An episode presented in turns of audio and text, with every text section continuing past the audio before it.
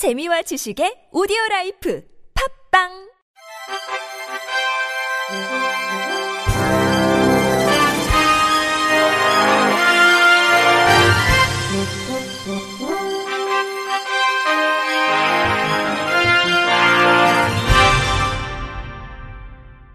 청취자 여러분 안녕하십니까? 5월 1일 금요일 KBRC에서 전해드리는 생활 뉴스입니다. 드론 특별자유화 구역 지정 등 드론 산업에 대한 종합적인 지원 방안이 담긴 드론 활용의 촉진 및 기반 조성에 관한 법률이 오늘 1일부터 시행되면서 국내 드론 산업이 본격적으로 날개를 달 전망입니다. 국토교통부는 이번 드론법 시행으로 드론 관련 규제 특례 운영, 창업 연구개발 지원, 드론 전문 인력 양성 등에 대한 지원 근거가 마련됐다고 지난달 30일 밝혔습니다. 국토부는 드론법 시행을 계기로 드론 규제의 특구인 드론 특별자유화 구역을 지정해 운영한다는 계획입니다. 물류 배송, 치안 환경 관리, 드론 교통 등 드론을 활용한 다양한 모델을 현장에서 자유롭게 실증할 수 있게 됩니다. 향후엔 다양한 드론 산업 지원 정책과 결합해 드론 특화 도시를 구축한다는 계획도 세워놓고 있습니다. 이를 위해 오는 6월 30일까지 각 지방자치단체를 대상으로 드론 특별자유화구역 신청 공모를 진행합니다. 신청을 원하는 지자체는 드론 법령에 따라 사업 계획, 안전조치 계획, 주민 의견 수렴 결과 등을 포함한 드론 특별자유화구역 조성 계획을 작성해 국토부에 제출하면 됩니다. 국토부는 심사를 거쳐 올해 안에 연내 지정을 완료할 방침입니다. 아울러 드론 관련 창업 비용과 장비 설비를 지원해 드론 벤처, 새싹 기업을 육성하는 등 국내 드론 산업의 경쟁력을 키우는 정책도 추진됩니다. 신기술에 대한 연구 개발은 물론 새로 개발한 기체를 시험할 공간과 비용도 지원될 예정입니다. 국토부는 국내 드론 기업이 아프리카와 중동, 남미 등 해외 시장에 진출할 수 있도록 적극 지원하기로 했습니다. 이를 위해 전문 인력 양성과 전담 교육기관 운영 등도 병행해 나간다는 계획입니다. 드론법이 시행되면서 우리나라의 드론 교통 관리 시스템을 구축하고 운영하기 위한 법적 근거도 마련됐습니다. UTM은 무인 비행체를 낮은 고도에서 안전하고 효율적으로 운영될 수 있도록 각 비행체를 자동으로 관제하는 시스템입니다. 드론 택배나 드론 택시를 현실화하기 위한 필수 시스템인 만큼 미래 드론 산업의 핵심 분야로 꼽힙니다. 정부는 드론법 시행을 계기로 국내 드론 기업이 드론 택배 택시 시장의 선점 경쟁에 나설 수 있도록 지원합니다.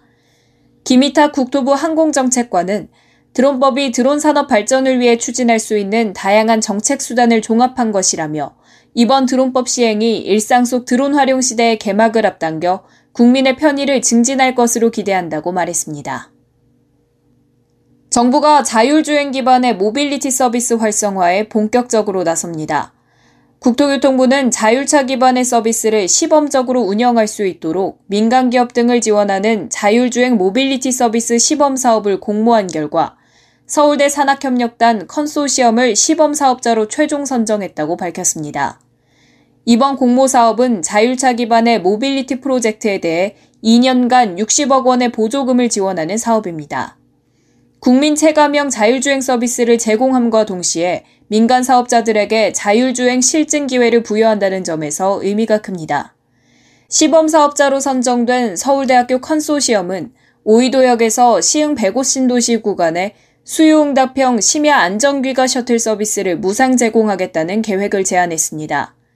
심야 자율주행 서비스를 운영한다는 점에서 혁신성이 높다는 평가를 받았습니다.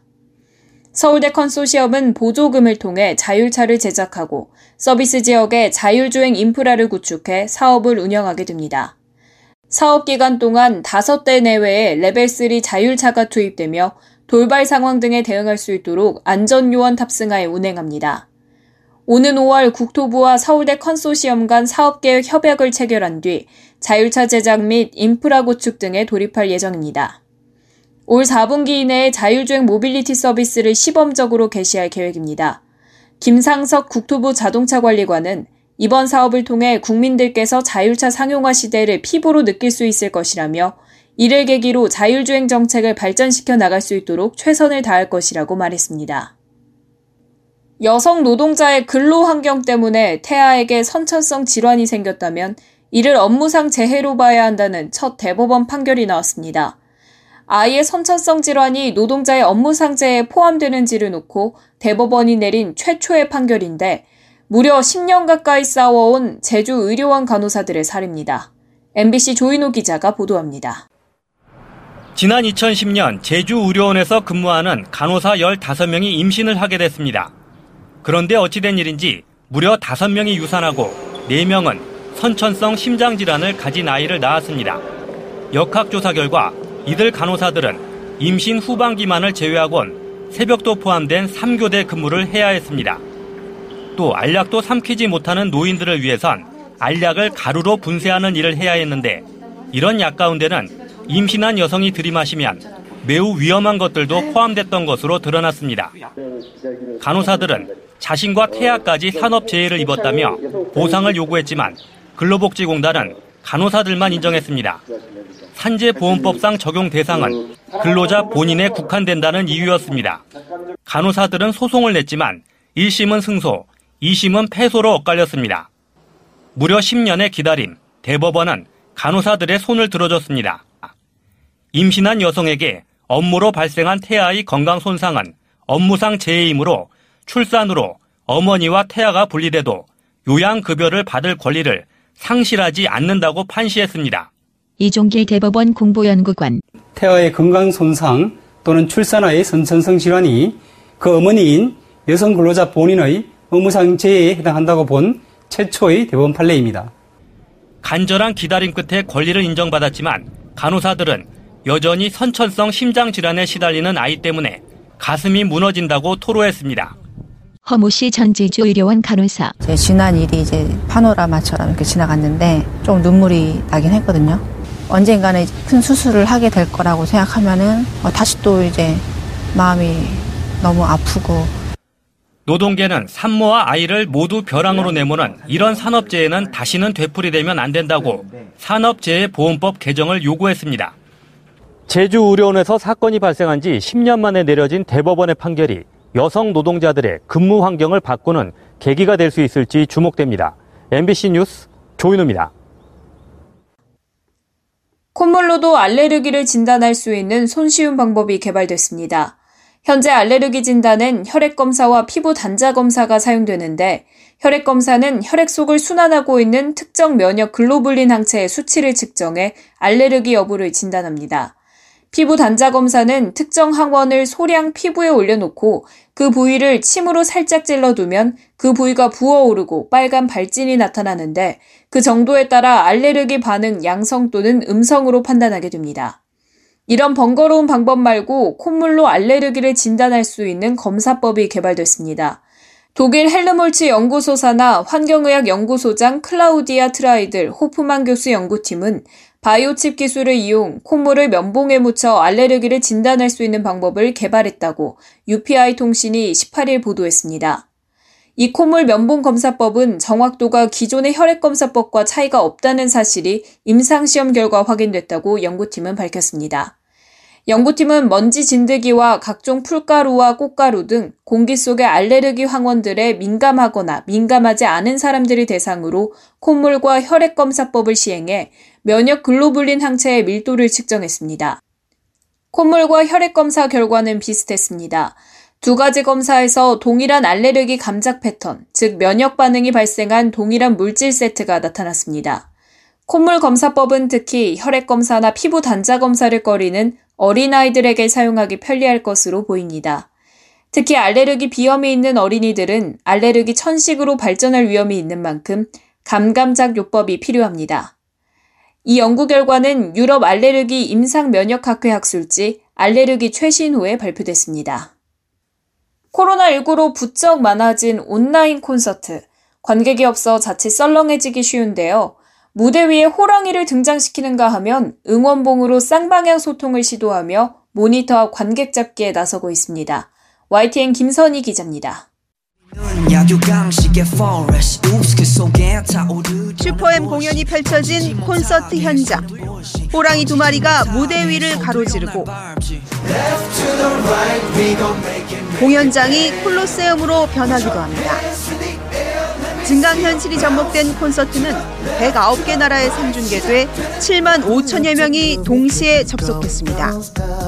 화면을 가득 채운 200여 명의 팬들. 채팅창에서 소통하고 멤버들과 화상 통화도 합니다.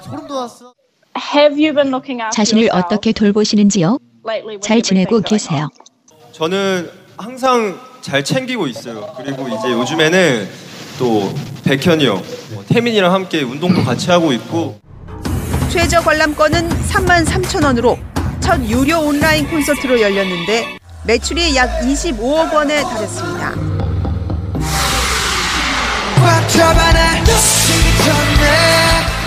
전 세계 약 220만 명이 관람한 방탄소년단의 무료 온라인 콘서트.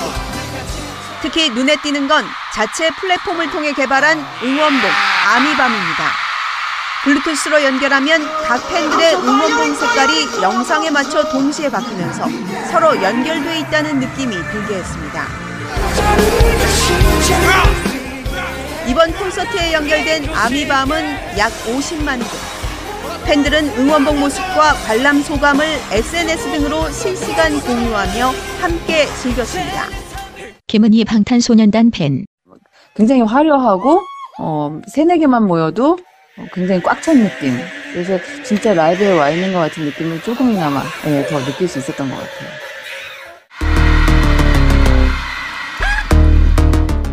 더 화려하고 더 친밀하게 코로나19 사태가 길어지면서 온라인 콘서트도 진화하고 있습니다.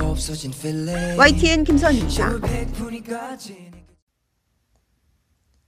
끝으로 날씨입니다. 네, 오늘은 남서풍이 불어오고 뜨거운 볕이 사방으로 퍼지면서 초여름만큼 더웠죠. 내일도 이른 더위가 이어지는 가운데 곳곳에 비 소식이 있습니다. 오후 제주를 시작으로 밤에는 호남과 경남에 비가 내리겠고요. 모레는 충청과 경북에도 비가 이어지다 밤이면 대부분 그치겠습니다. 특히 제주와 남해안은 돌풍과 벼락을 동반해 시간당 10mm 안팎의 강한 비가 내리겠는데요. 자세한 강수량을 살펴보면 제주 남부와 산지에 80mm 이상, 그 밖 제주와 남해안에 최고 60mm의 비가 내리겠고요. 그 밖의 지역은 적게는 5mm, 많게는 20mm 정도가 되겠습니다. 한편 대기는 무척 건조합니다. 전국 대부분 지역에 건조특보가 내려져 있고요. 강원 산간으로 강풍특보도 발효됐습니다. 내일과 모레 사이 비가 내리는 지역은 건조특보가 해제되는 곳도 있지만 강수량이 적은 일부 중부지방의 건조함은 계속되겠습니다. 화재 사고에 주의해 주시기 바랍니다. 자세한 내일 아침 기온 살펴보면 서울 17도, 대전 18도, 대구 17도로 출발하겠고요. 내일 낮 최고 기온은 서울 23도, 청주 28도, 부산은 22도까지 오르겠습니다. 날씨였습니다. 이상으로 5월 1일 금요일 생활 뉴스를 마칩니다. 지금까지 제작의 이창현, 진행의 최유선이었습니다. 고맙습니다. KBIC